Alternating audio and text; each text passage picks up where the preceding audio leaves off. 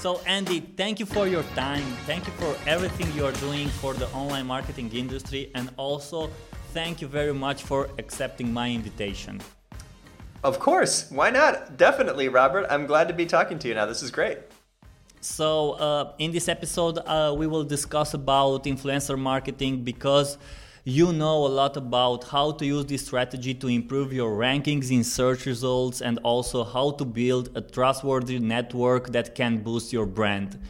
But if I can start it from the beginning, I can say that we already worked together for the Bannersnack, the company where I'm working for, a project where we gather a lot of results and we do like a study around bloggers and content marketers to study how they are using their visuals on the blog. So that was our first time when we get together and work together. That was a great idea you had, and it was fun to collaborate, and the results were fascinating. Yeah. And it's funny because you teach me a lot how to work on getting all these results for this case study, and it was very hard. Like you just said that, man, you just got to put the work outside. There is no like let's say like a hack or something like this, how to get all the results. So I believe that all these studies, especially the marketing studies that gather the special results, are like a holy grail for the content marketing world. Yeah. Original research is so powerful, and survey-based original research is so difficult because to get people to respond, it's just a lot of outreach. I mean, those tricks, I suppose, if you did some big giveaway or you had a big media partner, there's maybe incentives or like influencer approaches where you connect to a bigger audience. But what you did and what I do and the way we did it and where it worked is just a lot of outreach, just social and messaging and one-to-one communication. But yeah, the data you get and the insights you provided and discovered from that were impossible to gather any other way except through a survey. Yeah. And you said something about influencer, but I believe that you already have like a very personal definition about what is influencer marketing from your own perspective. Can you explain this? How do you look at influencer marketing right now? Well, there's paid social and organic social. There's paid search and organic search. There's also paid influencer marketing and organic influencer marketing. Paid influencer marketing is advertising. It's really just buying some visibility by inserting your message into the streams or into the content of someone who already has a big audience.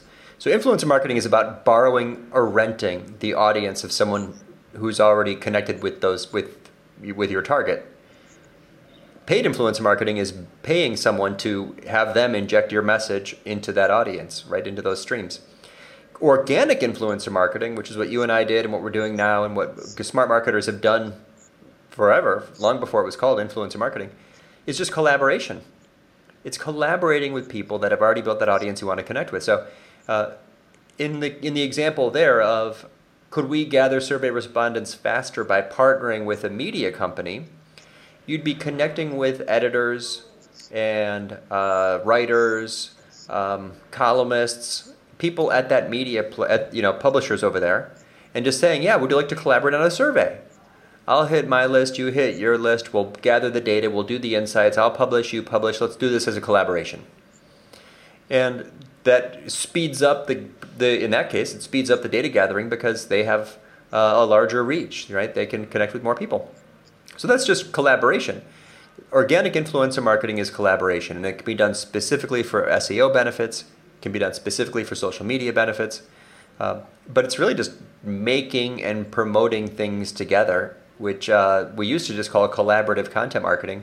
But now you could call it, if more accurately, organic influencer marketing. What kind of influencer marketing do you use for Orbit Media? Well, if you think about how content has worked for generations, it's about adding a source, like in the news. A journalist would not write an article without adding a source, because without a source, your content is not credible. As a content marketer, I don't write content without adding a contributor quote. By adding contributor quotes to content, a lot of good things happen. Your content becomes more credible. You're borrowing the expertise of that person. Your content becomes more interesting. You can learn by reading your own content. The content is going to reach farther because they're very likely to share it. An ally in creating content is an ally in promoting that content. You're growing your personal network. You're having more fun. So there's at least 4 benefits right there of collaborating with other people. That's just adding contributor quotes to content that you were just already making. And that is also, of course, organic influencer marketing. Because when I build that relationship with that person, now I'm visible to them. Maybe they'll invite me on their podcast. Or maybe they'll add me to their content when they write for that bigger publication. Or maybe now they'll accept a guest post from me. Or maybe now they'll share something that we made. Or they'll respond next time when I want to do something bigger with them. Maybe it's a complete interview, not just a contributor quote. Or maybe I can include them in a roundup. So all good things happen when people make things together. And that is something we've done for, I don't know, 7 years. But now it has a new name. Andy, I want to do an experiment with you, because you are a very smart marketer and I admire you a lot. So I want to challenge you in this experiment. Like, think about this. You don't have any budget and you can't use your name. You have a specific piece of content. You can use whatever of content you want, like a blog post, video, podcast, whatever. And you want to use influencer marketing to get more exposure, to get more awareness, or to also get more web traffic. What do you do? So I can't use my name at all? Like I have no personality, no human face? No, you have a face, but you're not the Andy Crestodina from Orbit Media. So I'll use a pen name. I'm writing as under another name. Okay. Yeah. No problem. So I'm going to try to create something that has statistics in it, by either publishing a test I've done or finding data out there, combining other people's data to aggregate and create more credible data. A survey would be harder, so I'll set that aside. So I'm going to publish a piece of content that answers a question for my industry and is filled with data and evidence. Before I publish that, I'm going to reach out to some people who are experts on the topic and ask them if they would like to contribute a quote to this. I'm going to put in 3 or 4 quotes from other people. Some of these people are going to be social media influencers or have a good following. Some of these people are going to write for high domain authority websites. Some of these people are just experts on the topic. They know everything. Now my content is research-driven, it answers a question, and it's filled with contributors. I publish this on my site. I let them know that I publish it. There's no real requirement, but I invite them to contribute to share it if they like, if they find it valuable, if they think their audience would be interested. Next step. For the editors, I'm going to reach out and say, I've got something new on my site. Here's the best statistics in it. Would you like me to write about this for your audience? Can I write a guest post for you covering this new piece of information? It's original. It's data-driven. Here's a draft of an article that might work for you. That draft has a link back to my original. I'm building a link, so that's SEO value. I'm growing my network. That's going to give me long-term personal benefits. And I have greater social reach because I've already involved these other contributors in it. Next, I can repurpose my article I created it as a more visual format. Maybe make an animation or a video or an infographic of it. And I'm going to pitch it again to another website. Would you be interested in this infographic? It's relevant to your audience. I'll write a short article to go with it. And I'm just going to keep combining editors and contributors and formats with my topic to grow the reach of that, to reimagine it in different formats in different places, and just continue to publish. It's influencer marketing because everything I did involved other people. Those people are all influential of my audience in different ways, through social, through their column, through other sites, through media publications. So it's a lot of work. It's not just, hey, will you please share this? It's, hey, well, can we make something together? And then can we reimagine it in other formats in other places? Maybe on your website, maybe on your show. I could reach out to podcasters and say, I have some new data. Your audience may find this really interesting. Podcasters don't get pitched very often. A lot of them don't. Would you be like, if you'd like, I'll come on your show and we'll talk about it. Here's some counterintuitive insights we may be able to share for your audience. That podcast has show notes. That show note can include a link back to my original research. So I'm basically just doing a lot of PR, which is another word for influencer marketing, right? Digital PR is influencer marketing. It's a type. And just extending the reach, extending the value, extending the collaboration, giving value to everybody involved. Everybody's audience gets value. Every co-creator gets value. And just through relentless helpfulness, sharing and creation. That's very interesting, because as far as I can see, influencer marketing fit when it comes also social media and SEO. Like, it's not like a new channel. Is it something complementary to these both important activities in content marketing? Yeah, if it's content marketing contrasts with advertising. So if it's influencer marketing and it's not advertising, it must then be collaborative content. So now you've got collaborative content. How is it promoted? Content marketing channels. There's three main channels: search, social, and email. So you're collaborating. So organic. So if it's not paid or influencer marketing, it's organic, which means collaboration. And how's it promoted? It's always, almost always, through social. And when the marketer is very clever, it's also promoted. It gives SEO benefits. So there is no separating influencer marketing from social media and SEO. They should always be together. In a presentation, you said that great marketers are creative, analytical, and friendly. I want to hear your point of view about this from your own perspective. Like, give me an example of a person that meets each of these skills. I know that you're also creative, analytical, friendly, so you can't give yourself as a good example. You're a good example.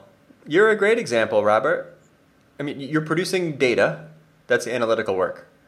You're producing it in visual formats. That's totally creative. And you're networking and collaborating with other people.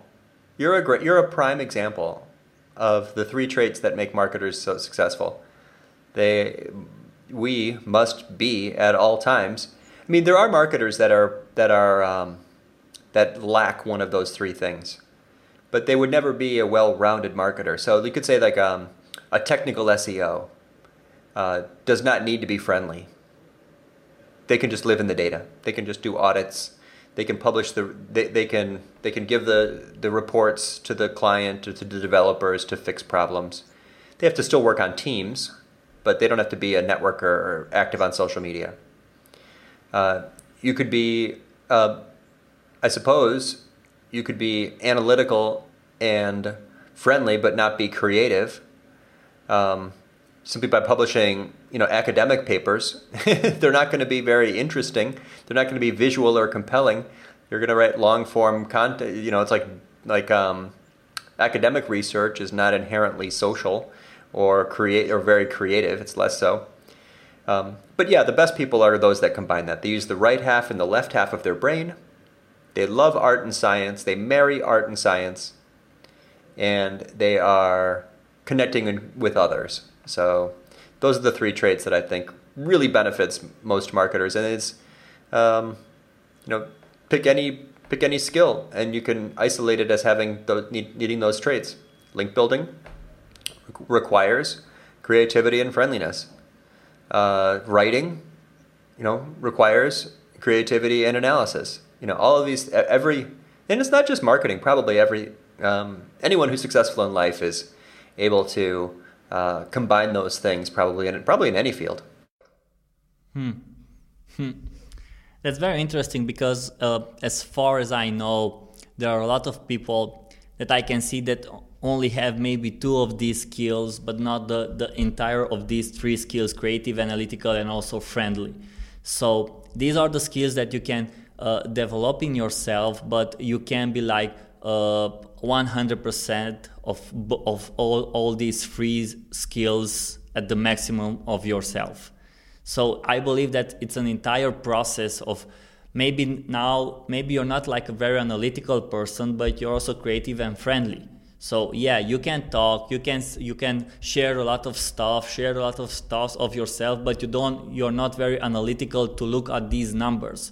So that's why I believe there was an infographic where they show that the marketer must be creative, but must be also analytical. Well, a marketer who's not analytical is going to have trouble improving consistently. So an example might be like a super creative marketer might have a brilliant idea. It's not based on research. It's just a new way to think. And that inspiration can make them sometimes like a 10x marketer, where they're able to occasionally do something amazing. And they, through interpersonal skills and friendliness, they pitch that idea, it gets accepted. This is like the creative genius sometimes does not have, can do that work without data. Branding people sometimes are like this. You know, they had an insight and just didn't support it with evidence, but it's genius. It happens. That's the 10x marketer. But who gets the better result in the long run? The 10% marketer is able to consistently use data to iterate and get better results consistently. There's 10x marketers, which are sometimes brand people. There's 10% marketers that are more like optimizers. So although a social media strategist may come up with a brilliant campaign that gets a great result, they won't have the data to understand why that campaign connected, where it connected, with what demographic, in what channel, in what time period, in what geography. There's a lot of data there. So there's great room in marketing for both the super creative, less analytical person, the 10x marketer, and the maybe less creative but super analytical person, the 10% marketer, the optimizer. It's like the tortoise and the hare, you know, the rabbit and the turtle. Who's going to win the race? You know, they both have advantages, but the best people know how to, you know, to look for that insight and stop everything because they got a brilliant idea today, and they know how to measure it and iterate and stop doing ineffective things and, you know, double their efforts on the outperforming strong results. I want to go back a little bit on the influencer marketing, because you point out an important topic that I want to ask you, like about the B2B marketers and the B2B marketing, how they can apply influencer marketing. Do you have like an example, you use for your clients or you use for yourself? Well, I'm a B2B marketer, so everything that I do for myself is B2B marketing, and everything that I do for myself is also collaborative. So it's sometimes I get this question of like, well, how does this work for B2B? And that's the main way that it works. This is how I always do it. But there's so let's say there's a B2B marketer often needs, not always, but often needs a lower number of higher value connections, right? It's like you're not selling t-shirts for $10. You're selling software for $10 million. So you don't need millions of people to know about you. You need a smaller number of people to know about you. Lower volume of higher value connections. So here's an example of B2B marketing with using influencers. I'm going to start a webinar series. My webinar is going to include experts on my topic. Call it software, some software product. I'm going to invite the most influential people to do short presentations, and then I'm going to talk to them. I'm going to take questions from my audience. I'm going to reach out to potential buyers of my software and occasionally ask them if they'd like to be interviewed on my show. Now I'm right in front of my target audience. I used content to put myself in front of my potential buyer. It's not uncommon. There's a lot of podcasts that are created specifically to give that brand an excuse to call prospects. Hey, I'd love to have you on my show. Would you like to be interviewed? Yeah, that'd be great. I'd love to be interviewed. But by the end of the show, the potential buyer is now aware of that product and service where they wouldn't have been aware otherwise. There's lots of case studies about this. That only happens really in B2B. So there's so content is networking. Marketing is sales. You can use content as a format to prospect. It happens every day. Now that's very interesting on creating podcasts where you can call your potential buyers and ask them be a part of your show. And after that episode, they are also aware of your product and they also get a connection to your brand through your podcast.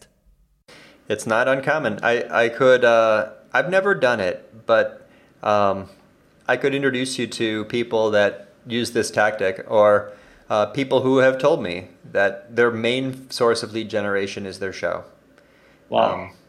So it's because if you're trying to do cold calling or cold outreach of any kind, your ask is pretty weak. Hey, do you want to look at my software? No, I'm busy.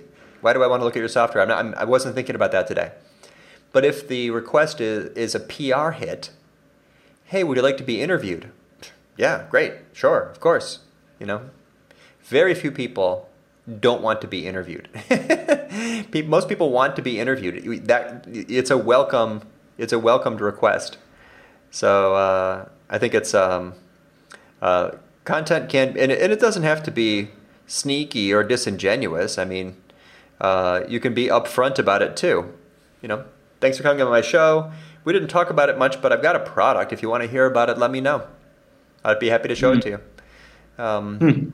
So it's there's nothing underhanded about that approach. People do it all the time. Andy, if all the marketers, and maybe I will have one day this blessing that all the marketers around this world will listen this episode, and I believe they have to do it. If all the marketers in the world would listen to this episode, and on every digital screen on the planet, you can share your answer to this question. Tell me, what is the biggest misconception about influencer marketing that marketers must understand today? That is a powerful question. Influencer marketing is, at best, also known as friendship. It is not spam. It is not Instagram mentions. It is a long-term relationship with someone who wants to help the people that you want to help. You are in alignment with the influencer because they care about your audience. You care about their audience. And it's not a one-time event. It's a long-term relationship. And you and that influencer are working together to create new value that matters to people and helps them in their lives. It is collaborative. It is empathetic. It is helpful. And so at its best, influencer marketing is two people working together to help a larger audience through one person's content and the other person's connections. That's very interesting, because you also answered me my final question. My final question, I wrote it down. I will set it, but this completes it very well. My final question was, what's the best piece of advice you will give to someone who's just starting out with influencer marketing? So I believe that you said it very well. It's people need to think differently. Another way to say that, I'll give a second answer. It's not about celebrities. Anybody who can advocate for your brand or who has a similar audience is influential. So don't chase large followings. Word of mouth is the most powerful marketing. And anyone that you meet or talk to or share or work with could be very influential over a few dozen people who are important So don't underestimate the power of micro-influencers, they're sometimes called. Anyone who shares content and talks about a brand is influential. So that's another important factor, I think. People think that influencer marketing is about celebrities sharing stuff on Instagram. That is true for so few brands. That is not relevant to most of us. We need to think differently about it to really drive the biggest benefits, which are collaborative, resourceful, and fun. Andy, thank you very much for this amazing interview. For myself, you just made it more clear about what's influencer marketing and how can I use it for, not really for my benefits, but for both benefits, for myself and for the one that I'm working with. So thank you so much for doing this. I hope people that listen to this episode got some amazing tips and tricks that they can now use in their day-to-day marketing when they work with influencers. It was my pleasure. What a great conversation. I'm excited to listen again. Oh, yeah. And I believe we will meet at Bucharest in November at GPEC. What you will be talk about? In 1 month. I'll be there in 1 month. Yeah, first time visiting Romania, right? First time visiting Romania. I'll be talking about digital marketing as always.